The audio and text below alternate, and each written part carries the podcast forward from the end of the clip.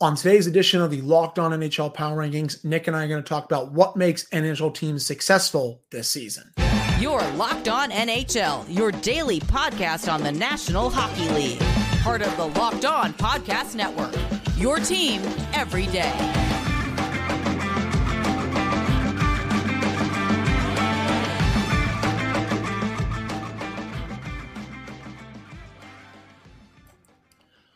Hello, welcome back to another edition of the Locked On NHL podcast for Thursday. I'm Hunter Hodies, one of the hosts of the Locked On Penguins podcast, joined by my co-host Nick Zararis, one of the hosts of the Locked On Flames podcast. You can follow me on Twitter Hunter Hodies. You can follow Nick on Twitter at Nick Zararis. Of course, thank you all so much for making this your first listen slash watch of the day. And today's episode is brought to you by Gametime. Down the Gametime app create an account and use code locked on NHL for $20 off your first purchase. So, Nick, let's dive into the power rankings for this week. There were quite a few changes, you know, compared to last week. For example, the Florida Panthers have gone up a spot, the Red Wings have gone up three spots, Leafs have gone down a few, Sabres have gone up, Senators have gone down, the Penguins have also went down. They've been struggling a little bit as of late. But what really stood out to you for the power rankings this week compared to last week? Um, I think people are realizing the Leafs might be in trouble. I, I think going down a team with that much talent going down that many spots in such a short period of time. I know they lost Giordano over the weekend as well. They're down yeah. another defenseman now to the point where they're missing three of the six guys they came into the season with, with no real indication of when any of those three guys would come back. It really kind of feels like they're gonna have to add a defenseman from outside the organization just as a stopgap here, and they can't really afford to wait till closer to the deadline because they need to protect the goaltending situation, which has been very fragile for them, whether it be Woll or whomstever. They they're really kind of or Samsonov, they're really up against it right now. The fact that people are realizing the Leafs might be in trouble, the Devils might kind of be in trouble. They're they're we're starting to get uh a few weeks ago we talked about this idea of when are the teams we expect to play better going to start playing better? Because they have the talent to be better the leafs the devils the penguins.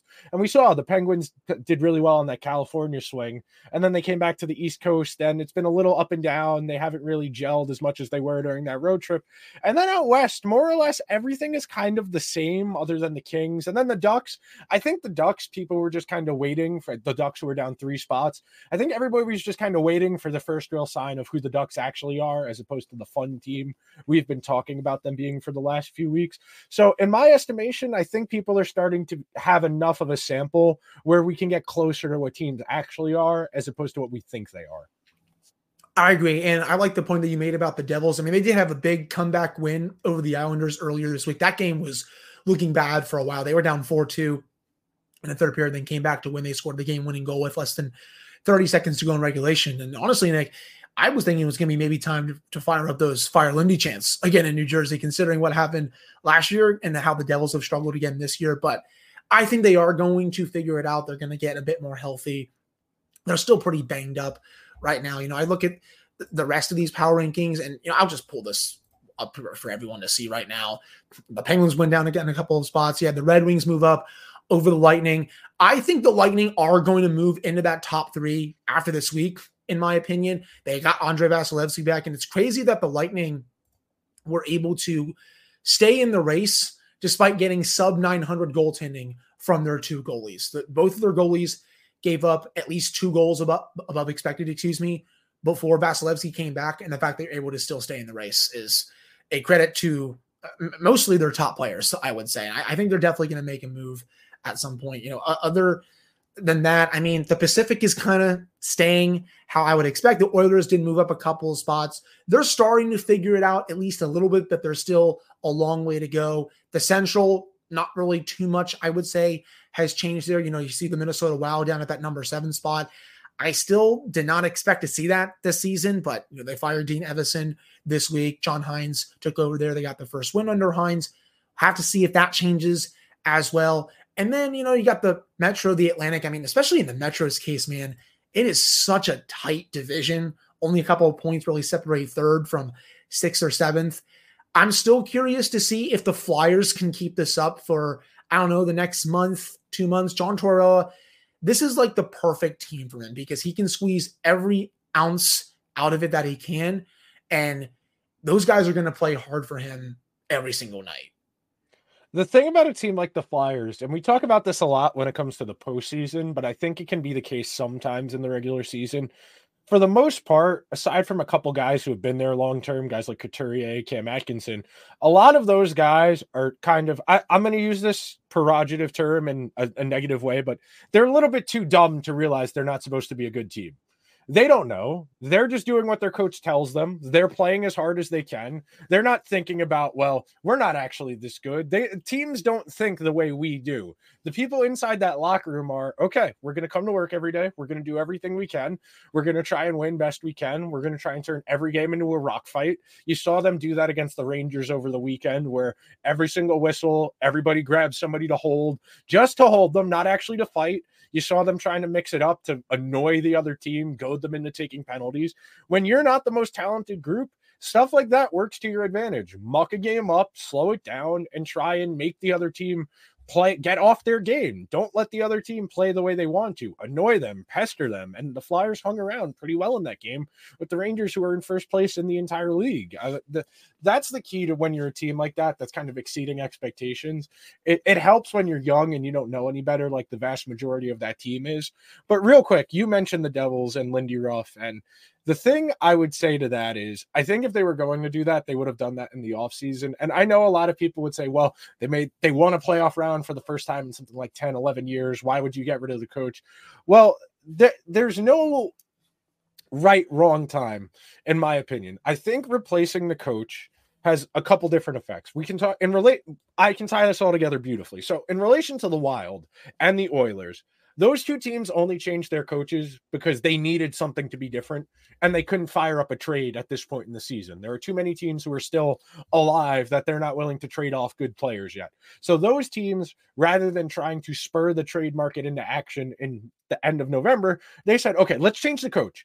Even if it's only a temporary sugar rush high. If we rattle off seven out of 10, six out of 10, even, we're right back. We're in the thick of the mix. We'll be in okay shape.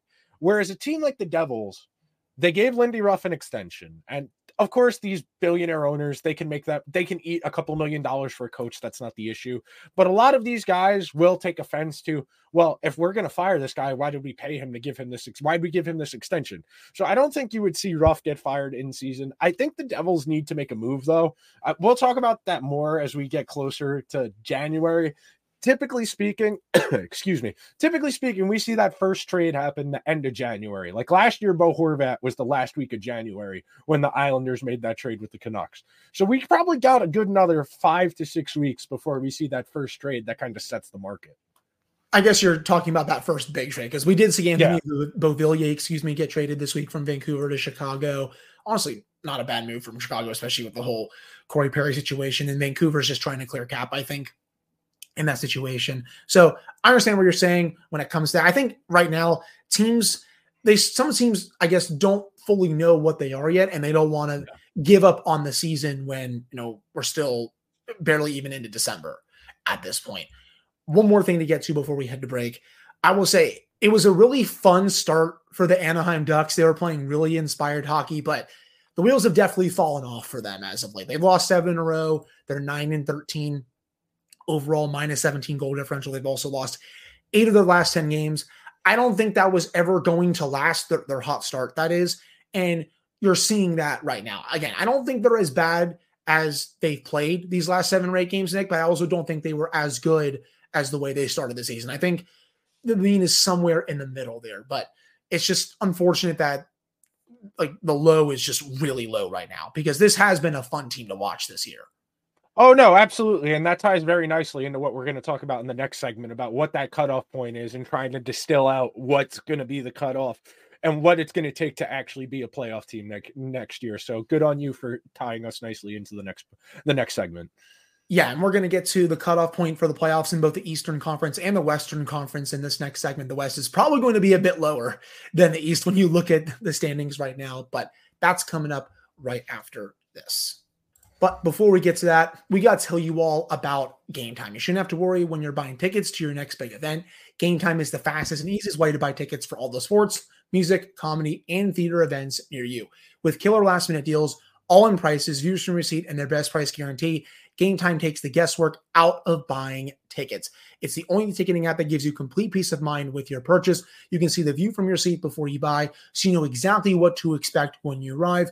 All in prices show your total up front, so you know you're getting a great deal without hidden fees. You can also buy tickets in seconds with just two taps. Take the guesswork out of buying tickets with Gametime. Download the Gametime app, create an account, and use code Locked On NHL for twenty dollars off your first purchase. Terms apply. Again, create an account and redeem code Locked On NHL for twenty dollars off. Download Gametime today. Last minute tickets, lowest price guaranteed. All right, we're back here on this edition of the Locked On NHL podcast. I'm Hunter Hodies, joined by my co-host Nick Zararis. So, Nick, let's dive into the cutoff point for the playoffs this year. I teased it heading into the commercial break. It's going to be a bit lower in the West compared to the East because let's face it, the Eastern Conference, it's more, I guess it's tighter this year. It's even more tighter, I think, this year than it was last year. And that's saying something because the Eastern Conference playoff race last year was awesome. But when you look at the West, I feel like you know it's top heavy. Yeah, the West is top heavy, whereas the East there's you, more talent distributed amongst all of the teams. That's the difference. Yeah, like, and I feel like you know which teams from the West, or at least a good chunk of them right now, are going to be in the playoffs. For example, Vegas, you know, is going to get in. Vancouver with their hot start, they're probably going to get in. I would I would say I know Nick they they're close. Uh, they're, they're, close getting, to a lock. They're close to a lock. Yeah, I, I would say so. And I know they have high PDO. They're getting insane goaltending, finishing a lot of their chances. Maybe that regresses a little bit, but I would still say, based on their start, and heck, Brock Boeser's been incredible for the Canucks, as has Thatcher Demko. I would say they're going to get in. Colorado is going to make the playoffs this year. The Dallas Stars, I think, are going to get in as well. I would say the Kings, too. They're also, I think, one of the best teams in the league. But outside of that, you have a race for the remaining few spots. Winnipeg, I think they could get in, but I still don't fully know what to make of that team. You have the St. Louis Blues. The Nashville Predators have won six in a row. And, you know, it's funny, Nick, just a couple weeks ago, we were talking about what direction they were going to go in. And now they've won six in a row. And Juuse Saros might be starting to figure some things out. So they might be in the playoff race a little later on in the season. And in the Pacific, you have the Flames, who I guess are kind of there. They're in fourth, but they're eight points out of third behind the Kings. Again, outside of the Knights, Canucks, Kings, Avalanche, and Stars, everything is more wide. It's a little more wide it's open fluid. in the West. For the East, you mainly just have the Rangers, who are lighting the league on fire. You have the Boston Bruins, who are electric as well. The Panthers, I would put up there too. Hurricanes, I guess, are maybe starting to figure some things out, but outside of that, the goaltending is their issue. Yeah. Carolina, I think the team is good enough where if they add a goalie to that room, they'll be all right. Yeah, the East is weird. The East, you, it's just very close conceivably you could make an argument after Boston and the Rangers. Florida, you feel pretty good about. Detroit, yeah. you feel okay about. Tampa Bay, you feel good about. The Leafs, in theory, you feel good about. The Devils, you feel okay about. The Penguins, you feel okay about. Are the Flyers for real? Are the Capitals for real? Are Ottawa or Buffalo going to drag themselves off the floor? Like, there are just a lot more teams in the mix in the East. And the thing that helps all of those teams is they beat up on each other that's what helps these teams that keeps the standings close is when you have this many quality teams in one division in one conference they beat up on each other and it keeps things closer. It keeps things bunched up. Last year winnipeg was the last team in in the west and they had i think 94 points. And then last year the last team in in the east was florida who had 95 or 96 points something like that. So generally speaking you need to get to that mid 90s threshold to make the to be to be the last team in if you want to be one of the three division teams, traditionally speaking, you need about 100 points. You can right. do it with 98. There have been teams who have done it with 98 or 99. But if you want one of those three spots, you typically speaking have to record at least 100 standings points. I mean, in the East last year, the Rangers were 104 or 102, and then the Devils and Hurricanes were both over 110. So yeah. it, it, it the Metro in particular has probably the the best collection of high end talent sans the central because colorado and dallas will probably both be 105 110 point teams. Yeah. But after that winnipeg is probably that last team that 95 96 points. But i have some stats for you just to kind of the you brought it up before about trying to see the high the low the middle. So these are just some stats to keep in mind for what the median nhl team looks like right now. The average nhl team right now is scoring 3.1 goals per game That's what it takes to be the 16th best team in the NHL right now is 3.1 goals. So three goals per game, all situations. The average shooting percentage in all situations is 10%. League average goaltending in all situations is 899. League average power play, 19.8. League average penalty kill, 80%. At five on five, shooting percentage is 8.6%. And the 16th best team in five on five goals has 42 right now, 42 five on five goals. And most teams have played about 18 games. Some teams have played more, some teams have played less. So, uh, conservatively, about two and a half goals per game at five on five is what it takes to be league average. Of course, you don't want to be league average. You want to be above average. You want to be one of those teams in the top 10. But that's kind of the midpoint for a lot of these, for most of the key statistics to kind of discern who's getting lucky, who's actually good. Because make no mistake about it, to be one of those teams who gets 110, 120 standings points, you do have to get lucky. You do have to go on a crazy PDO oh, yeah. to, w- to record 110, 120. Somebody was writing about this a few weeks uh, uh, last year in regards to the analyzing their preseason model. It might have been Evolving Wild, it might have been Dom uh, at the Athletic, I forget, but their point was you are more like if for a team like the Bruins to record 130 points it requires more luck to do that than to be the team that sneaks in with like 101 PDO as like the second wild card. Because to win 60 games, 70 games, that's a lot of luck to win that many games. And right. I know a lot of people don't like reducing ga- hockey to luck, but it, it's not just luck. There are factors that we can't quantify within that within the mindset of what we call luck. And I know this is kind of a nebulous idea, something outside the orthodoxy you don't typically hear when we're talking about like who's good and who isn't, but it requires a certain amount of luck to be one of those elite teams in the league because that's what guys playing with confidence on good teams are. It's not just that they're lucky, it's they're feeling good about their games. So they're able to take more risks. They're able to be more creative and they're able to do things that a guy who isn't feeling good about their game on a team that isn't as successful wouldn't be able to do. Think about the difference of Brock Boeser last year versus this year, where he had the wrist surgery, he had the hip surgery, he had the loss in his family, got healthy scratched a couple times last year, year from hell. Long off season, came back. I think he's fourth in the league in goals right now. That's the kind of thing I'm talking about where it's not just luck. There's another element within that where these guys need that to be able to get to that high level. For a team to play as well as the Canucks are playing, the Rangers are playing, the Bruins, Colorado, Dallas, whatever, you need to have some luck. And it just, there's a weird way of the best players in the world making their own luck. That's kind of the difference. No, I hear you on that. And it's funny you bring up Boeser there because he could have been available for trade last year and was available. No one wanted him, Nick.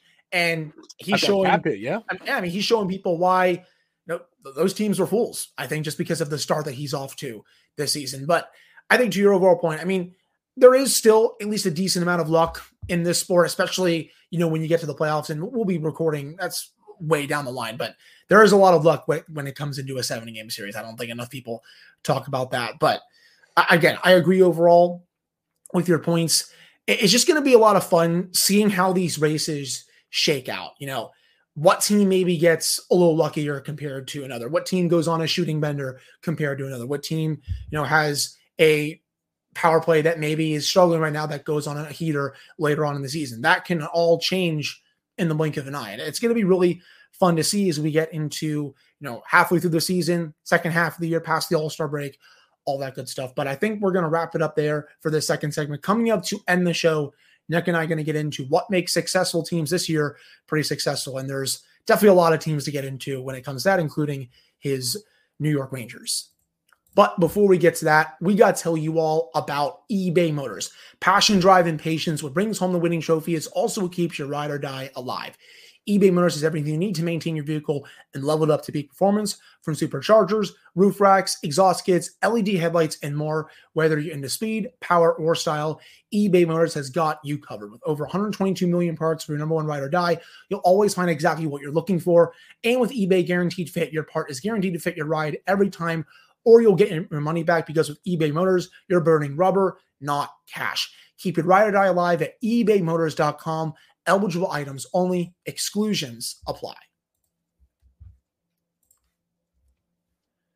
All right, we're back here on this edition of the Locked On NHL podcast. I'm Hunter Hodies, joined by my co-host Nick Zararis. So, Nick, a lot of really good teams in the NHL this season, and I'll just say it again.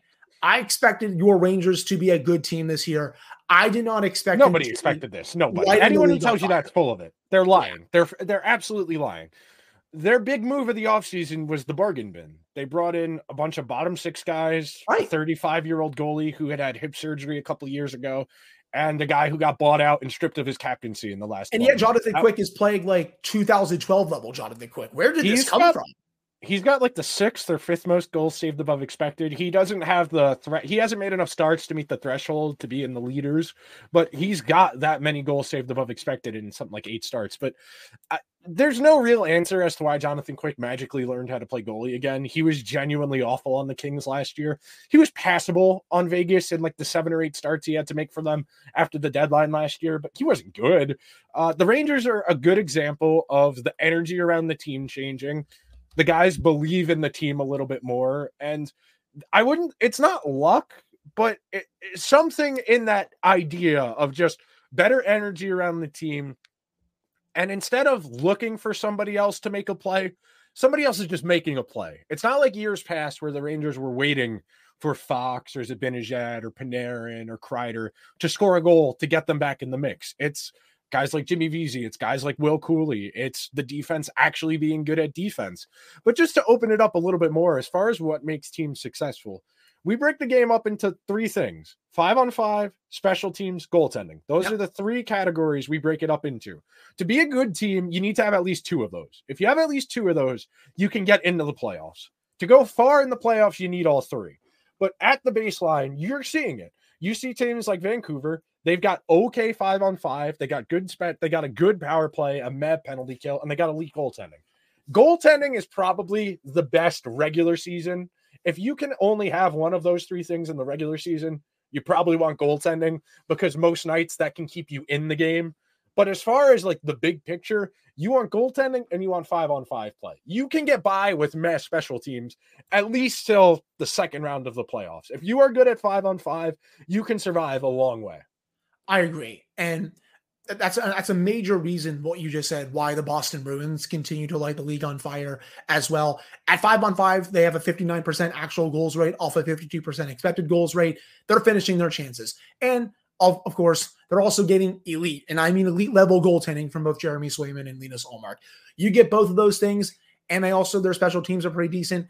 And it's no wonder why the Bruins are one of the best teams in the league right now, even though they don't have David Krejci or Patrice Bergeron. We are talking about the Canucks. Their five on five numbers are at least pretty decent. Their power play is red hot. And of course, Thatcher Demko. He's one of the best goalies in the league. And at least for the team that I cover, the Penguins, it is people you can look at the Penguins and be like, how are they only 10 and 10 and 1? Their five on five numbers are elite, expected goals rate and actual goals rate. And I can just pull them up here for you all for you all.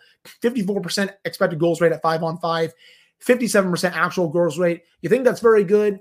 And it is. You have their goaltending, which they have top 10 all situations goaltending from both Tristan Jarry and Alex Delkovich. But their power play in particular has been one of the worst in the league, which is why they're at 500 right now. They have a top 10 penalty kill. And usually, again, all of those aspects have a team in the top half of the league, but because their power play is so bad, they're a middling team. And that's all it can take for a team that you think can be successful to be not as good. You, I think, in my opinion, you have to have at least an average to a above average power play if you want to be a successful team in this league. I don't think you can have a bad power play and a really good penalty kill to be that successful. I think you know you can at least a little bit, but I would rather have it where your power play is really good and your PK is average, and while you're five on five numbers and you're getting good goaltending. That's how I would see it at least. The the perfect example I will give you, and I say this all the time in regards to the Rangers, you cannot win a hockey game zero zero.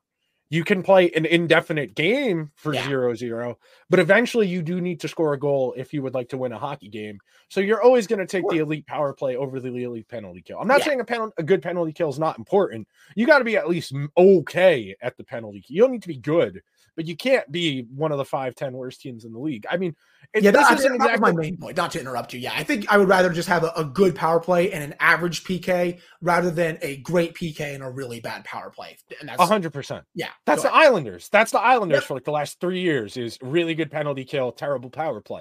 You don't want to be that. It, it's hard to win game zero zero. I understand the mindset of these teams where if you have an elite goalie it's easier to have an elite penalty kill. What's the cliche every color guy likes to say during a broadcast? Your goaltender's your best penalty killer. It's true. It, on a good team, you emphasize your best players. And I know a lot of people say, "Well, how come? How come you say?" This team is a Shesterkin merchant or a Sorokin merchant or a Juuse Saros merchant. Well, it you can get by with that, riding the good goalie and the special teams in the regular season. But in the postseason, it is really hard. You don't have as many ways to win if you need every game to be two to one, three to two. The teams that can score a lot more consistently, they can also win a game two to one. They can also win a game five to four. That's all being able to score consistently does. It gives you more options. You got to be great at five on five in the playoffs. You, yeah, that's 80% of the game is at five on five. Yeah. You can get by win, winning that 20% and playing to a push in those other 80%, but you're just not giving yourself as much room for error.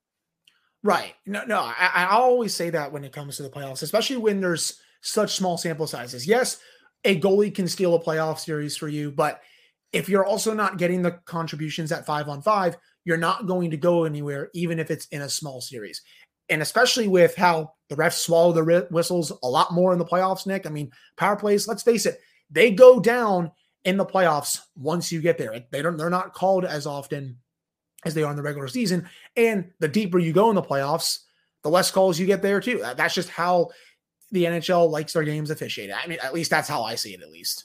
Uh anecdotally, I, I I will look this up because I vaguely remember reading an article about this last year during the postseason that it was the difference is pretty negligible between the two. It might just be anecdotal evidence that we feel like they call less penalties. it must be my eye test. it, it, might be. I will. I will fact check that, and we will talk about. That's something we can talk about next week, like the game state. But that's really the main point I wanted to talk about in regards to what we brought up in the second segment and the third segment. Is teams can be really high, they can be really low at the middle is generally the starting point for a conversation of is this team actually good or is this team actually bad?